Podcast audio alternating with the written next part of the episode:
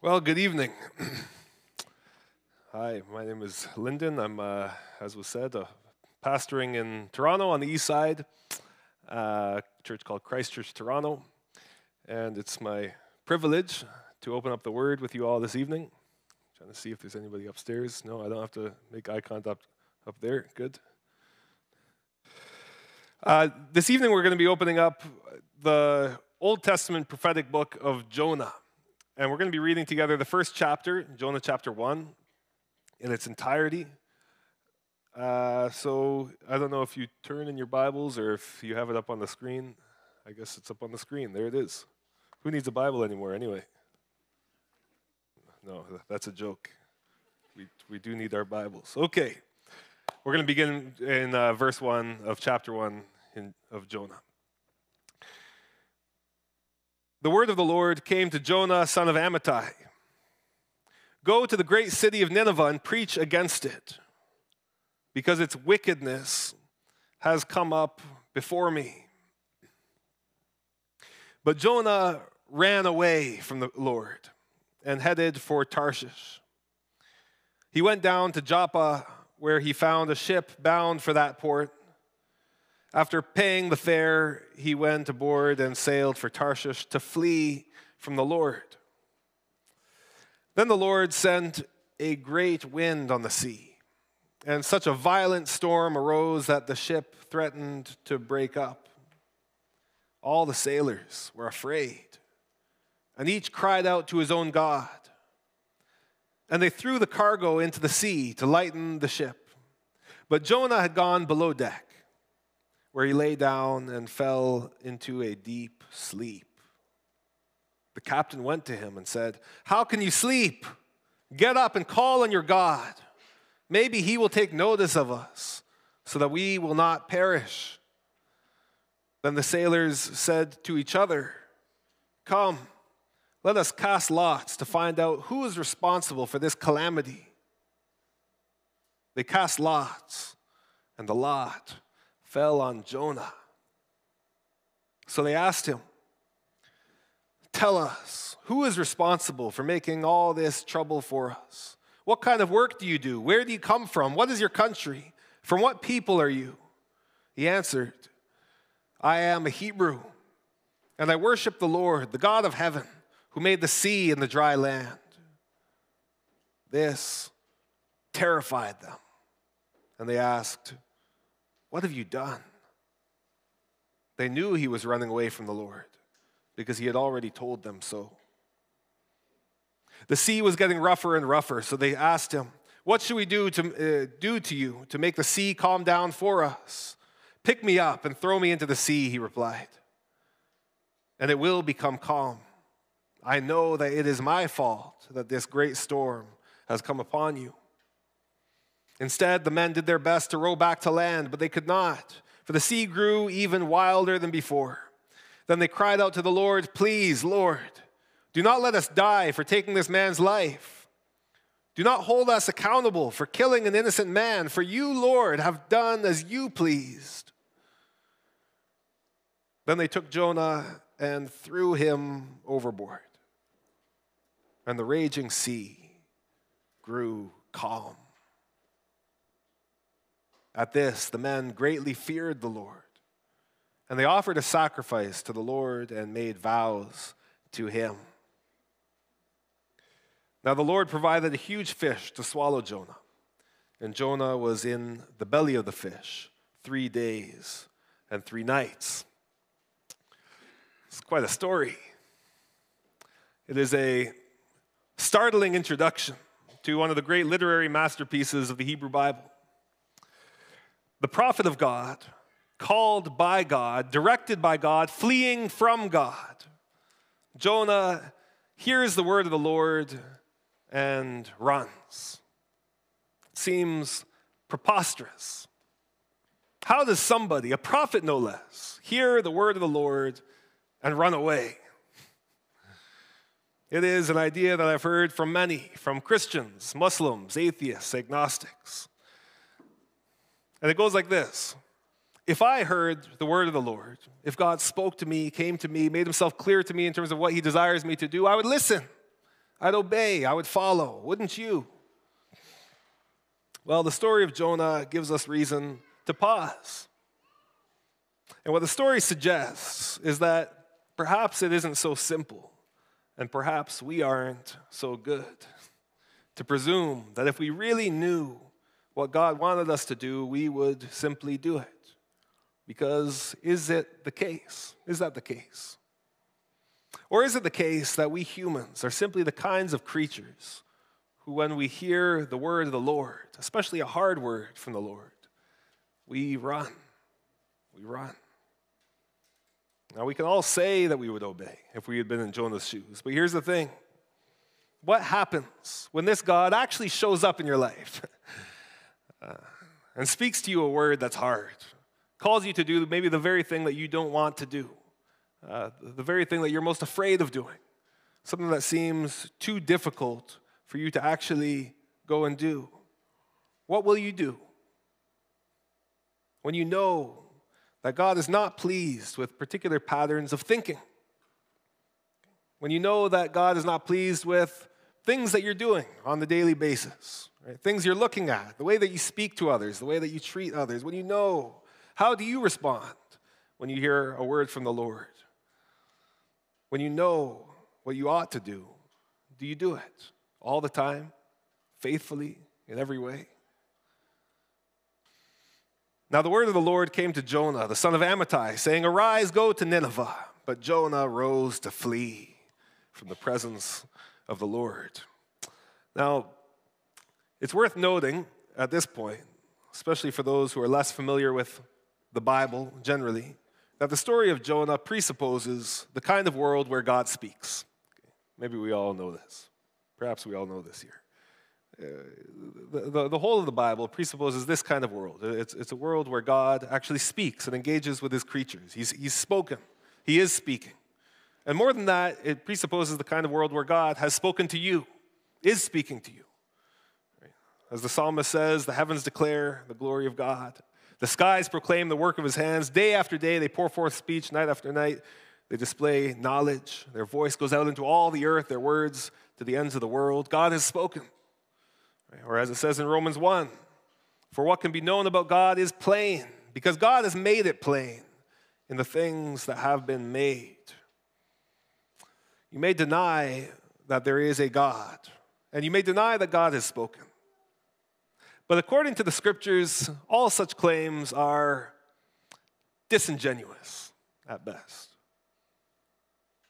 Because as those made by God, for God, in the image of God, in God's world, uh, full of the, the fingerprints of God, we know, we know, and we've heard, at least enough to honor God as God and to give thanks to Him as our Maker.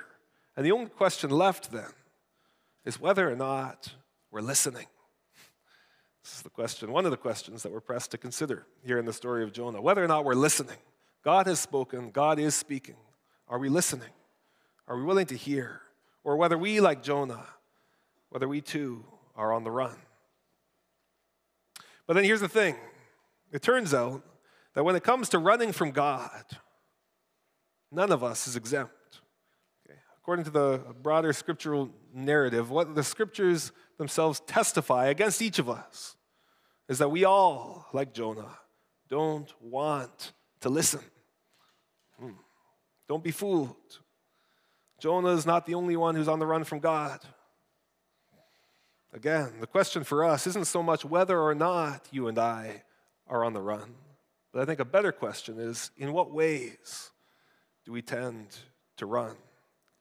In what ways? To what extent? And in what ways have we heard the word of the Lord and turned and run, fled the presence of the Lord? What about you? Uh, sitting where you are. Maybe you're hearing this and you're not sure what to think about God in the first place, if there is a God. And if that's you, here's what Jonah's story invites you to consider. Could it be that the God who made you, the God who made the world and everything in it, the sea and the dry land, as it says in our passage.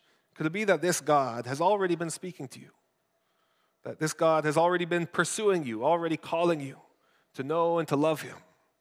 but that you, like Jonah, have been fleeing from the presence of the Lord? Could it be that God has actually made himself sufficiently plain to you?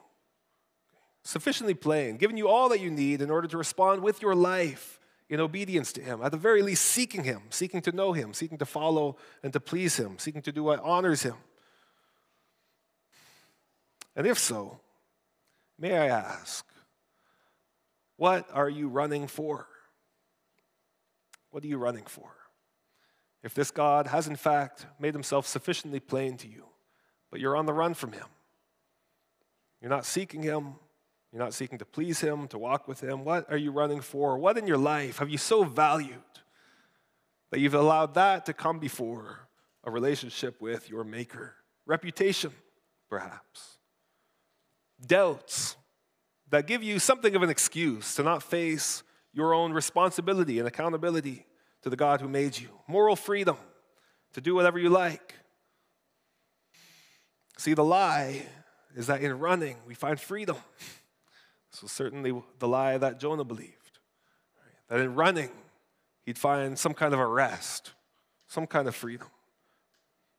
But as Jonah teaches us, there is no rest for the runner.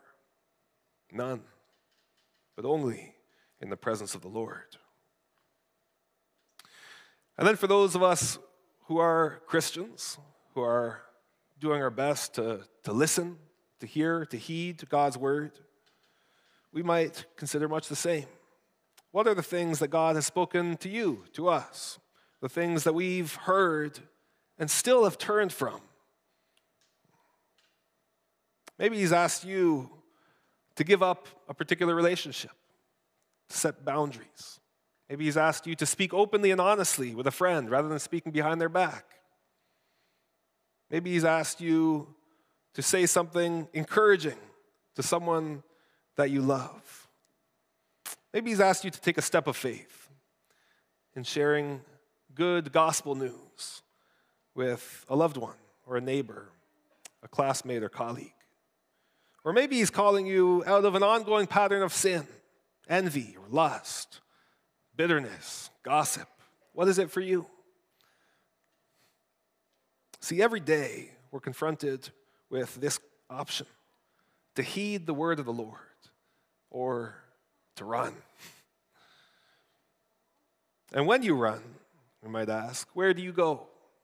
What is your Tarshish? It could be many things. I'll tell you one thing it is for me. Well, my whole life, I have certainly loved the approval that comes from people. And there have been times, many times in my life, when approval from friends and my faith convictions have come head to head. And times when, rather than allowing my faith to win the day, to be faithful, to trust and to love the Lord, I've allowed my desire for approval from others to be my priority. And in these ways, flee the presence of the Lord. Turn away from doing the very thing that I know that God is calling me to do, to say, to be. What about for you? See, church, we too are a people who have heard from the Lord and turned from the Lord. We are a people who, in greater and lesser ways, are on the run from God. And the question we might ask is what does God do with people such as us? What does God do with people who hear the word of the Lord and run? But Jonah rose to flee to Tarshish from the presence of the Lord. Verse 4 But the Lord hurled a great wind upon the sea and there was a mighty tempest on the sea, so that the, ship threatened to break up. As it turns out, the Lord is not indifferent to Jonah's running away. It's quite something. And he isn't indifferent to ours either. And there is a particular word here for those who belong to the Lord. All of us who have been baptized, marked out by the Lord through faith. And it's this that the Lord will not let you off easy. Be warned to all God's children. He is a God who comes after his people. You won't be let off easy. He's far too committed to his children. So if you do choose to flee from God, from the presence of the Lord, you can be sure of this that the Lord will come after you. And one of the ways that he does this, as we find in the life of Jonah, is through the storm. Through the storm. What did you think all those sufferings were about in your life while you were on the run? Who did you think sent the storms in the first place? But the Lord, we're told here, the Lord hurled a great wind upon the sea so that the ship threatened to break up. Now, I should be clear about this because I don't mean to suggest that every bit of our suffering happens as a consequence of us running from God. Uh, if anything, the book of Job gives us the exact opposite message. Okay, uh, it shows us that our suffering happens not as a tit for tat relationship with God, that we run, God sends sufferings. If the, if the book of Job shows us anything about suffering, it's precisely that this is not how it works. And yet, the dynamic that we see here with Jonah, where God himself sends a storm, suffering, trials toward his people for their good, this is all over the Bible. It's all over the Bible. It's what God does. He disciplines those he loves, cuts off that he might restore. He prunes branches that they might bear fruit, hides his face, but not forever afflicts and binds up, wounds and heals, sends storms and quiets waters. And in all such stories of these stormy sufferings, we find that of this we can be sure God, our God, is absolutely 100%, without a doubt, committed to using all such storms and sufferings for our good and for his glory. That for whatever reason, and this is something that I cannot explain, but can only observe, the Lord has foreordained, he's seen fit to use storms, often surprising and confounding amounts of suffering, some of which some of which some of you in this room know all too well. But that he's seen fit to use such storms to cause his creatures to turn to him, to trust in him, to be refined by him. Though Jonah flees from the Lord, the Lord doesn't let him go, but sends a storm to stop him. And as we'll see, sends a storm to call him back, to call him back. Then the mariners were afraid, and each cried out to his God. But Jonah had gone down into the inner part of the ship and had lain down and was fast asleep. So the captain said to him, What do you mean, you sleeper? Arise, call out to your God. Perhaps the God will give a thought to us that we may not perish. Again, an amazing thing here that our prophet Jonah, who'd been running from God, now here in this part of the passage, when everything comes crashing down, even while on the run from God, is instructed to call out to his God. It's interesting, isn't it? Call out to your God. What do you make of this? What's amazing is that even in running from God, God is still his God. God is still his God. And maybe, maybe somebody here needs to hear this. That though you are running, have been on the run, though you're on the run from the God of your youth, the God of your parents, maybe the God of your, your grandparents or great grandparents, that even though you've run from him and may continue to run, Still, He is your God. He's the God with whom you have to do. He's your God. And when crisis hits, when the storm comes, even though you've been running, God is still your God. He's been with you, He's never left you, still is with you, even in the storm. So we found that our God speaks to us, all of us, has spoken, is speaking even now. And now the question that we're faced with is this Will we heed the word of the Lord, or like Jonah, will we run? Now let's be honest. We are not better than Jonah. When we hear the word, especially a hard word, not one of us listens every time, obeys every time, follows every time. We just don't. We love what we love ease, reputation, status, approval, things, and more things. And when God gets in our way, all too often we run. And what's even more shameful than any of our collective acts of disobedience in these regards is that the, the ultimate word of the Lord, uh, the word of the Father, the word made flesh, the word incarnate, Jesus Christ in history, when he comes to us, we run. This is the story of the scriptures. This is the story of the gospels. Right? God's word made flesh comes to us and we run. We reject him, Jew and Gentile, enemies and disciples. We all together the Gospels uh, uh, have a unified message that all together, it's not about uh, his disciples abandoning him or his enemies or about the Jews or about the Roman uh, powers that be, but it's everyone. Right? In the end, everyone turns from God, everyone turns from the Christ, everyone turns from the word of the Lord and goes the other way. This is the human story. But there is good news yet for all of us traitors and infidels for the runaways and the rebels. We've got a friend in Jonah. His story is good news for you because it assures us of this that even when you go your own way, the Lord, the Lord will find you. And not in spite of the storm, but even in and through and under the storm.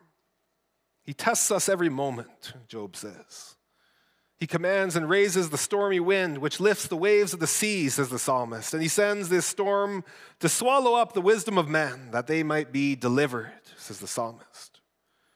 And so, to all God's runaway children, he's coming after you. He may take you through storms, but he's coming. And how do you know? How do you know he's coming? How do we have any confidence that God so pursues the runaway? Well, here's how. That jo- though Jonah heard the word of the Lord and ran, and though we've all heard the word of the Lord and ran, there's one who heard the word of the Lord and obeyed. His name is Jesus. And where Jonah fails, Jesus succeeds. Where Jonah refuses, Jesus goes to Nineveh he preaches to the nations, preaches repentance, sets the captives free. See, Jesus is nothing less than the new and the greater Jonah. And all of this is foreshadowed right here, I would suggest, in verses 5 and 6. But Jonah had gone down into the inner part of the ship and had lain down and was fast asleep. So the captain came and said to him, What do you mean, you sleeper? Arise, call out to your God. Perhaps the God will give a thought to us that we might not perish. And little did Jonah know that centuries later, another prophet would find himself with mariners on another boat, asleep in the midst of another storm, awoken by frantic men, called on for help. But this greater Jonah, Jesus, would not cry out to his God, but would speak himself to the storm, Be still. And what's more, for Jesus, the greater storm was yet to come.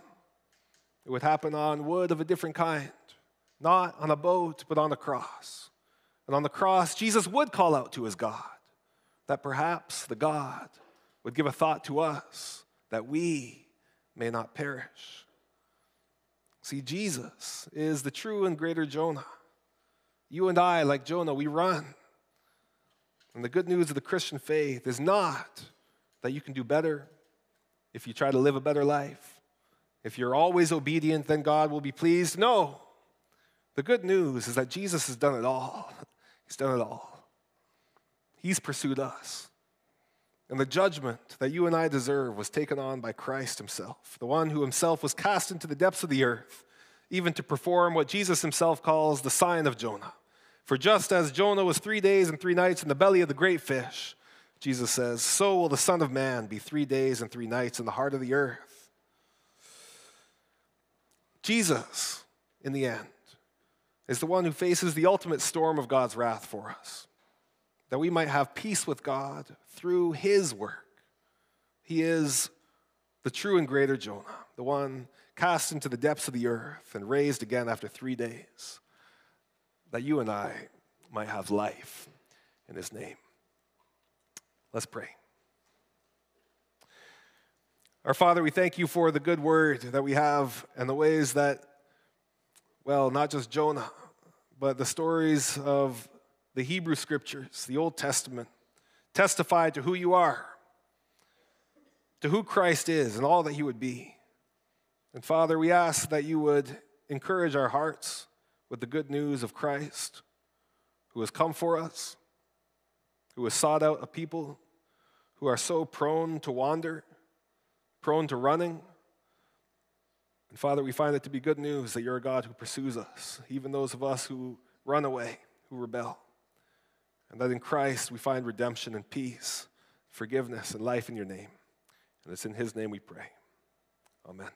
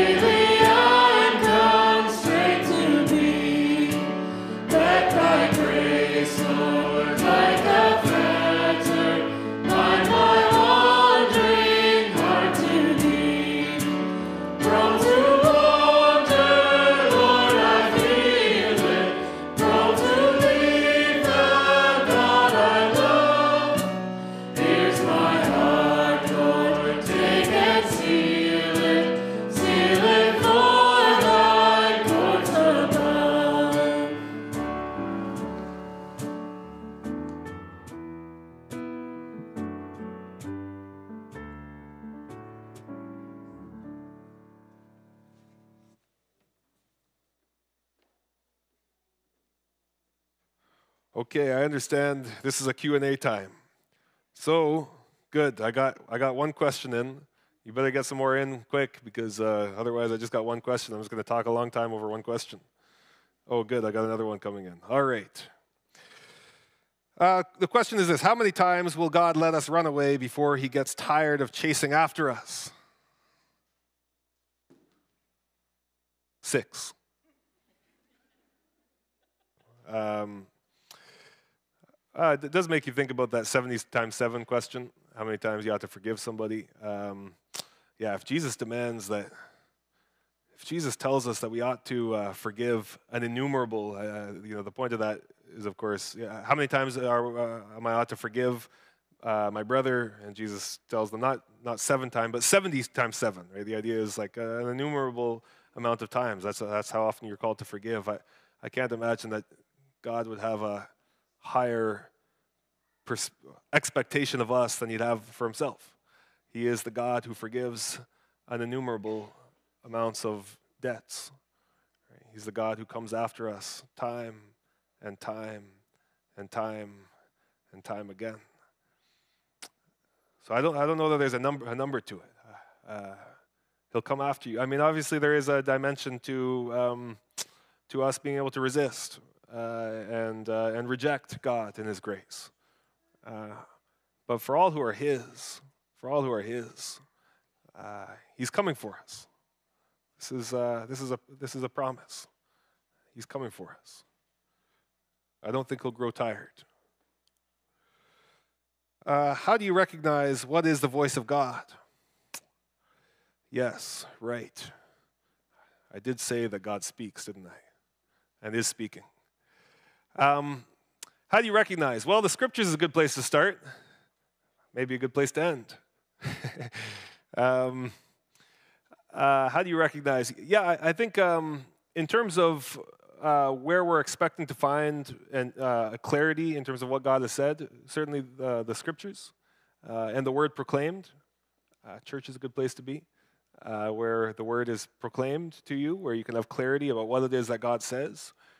I would say if you're asking the question more about personally discerning what it is that God is calling you to do on a, a, a particular um, topic, I would say that there are many things that the Lord chooses not to reveal.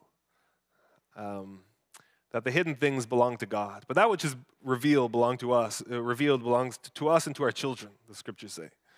Right? Um, there are things that God has chosen not to reveal, and actually, I think it's unwise for us to go chasing after uh, many of the things that God has chosen not to reveal. Uh, he's made us in His image. He's given us gifts like wisdom, uh, discernment. He's given us gifts of uh, family and community, a church community around us, the scriptures so that we can search the scriptures and ask questions of people who know and love us when we're seeking godly counsel and advice. Um, but oftentimes, it is simply not God's will to tell us what to do in advance of doing it. Uh, that would be to live by sight not by faith. Right? The Christian life is one of um, being called to live by faith and not by sight. Uh, not knowing what we're to do, and yet stepping out in faith and saying, Lord, uh, I'm trusting you. Lord, this seems good to me, and I, I, I want to do it. It seems right. It seems good. I'm going to step into it in faith that, that you'll honor and, and bless this. Right? There, there, there, are many things that the Lord, for his own reasons, um, chooses not to reveal. And actually, it's very interesting the way that this happens. You know, the Old Testament has like uh, necromancers and fortune tellers. God specifically forbids those, right? Um, he forbids us to go to people who are going to kind of peel behind the curtain and see what is before us because again, I think that that's uh, antithetical to the way that God has actually called us to live by, by faith and trust in Him. Taking the things that He's revealed, which are ours and belong to our children, and living a life uh, of, of faith. I, I probably didn't even answer your question, but I tried. Those are the only two questions I have in. Um, so that's so that's that.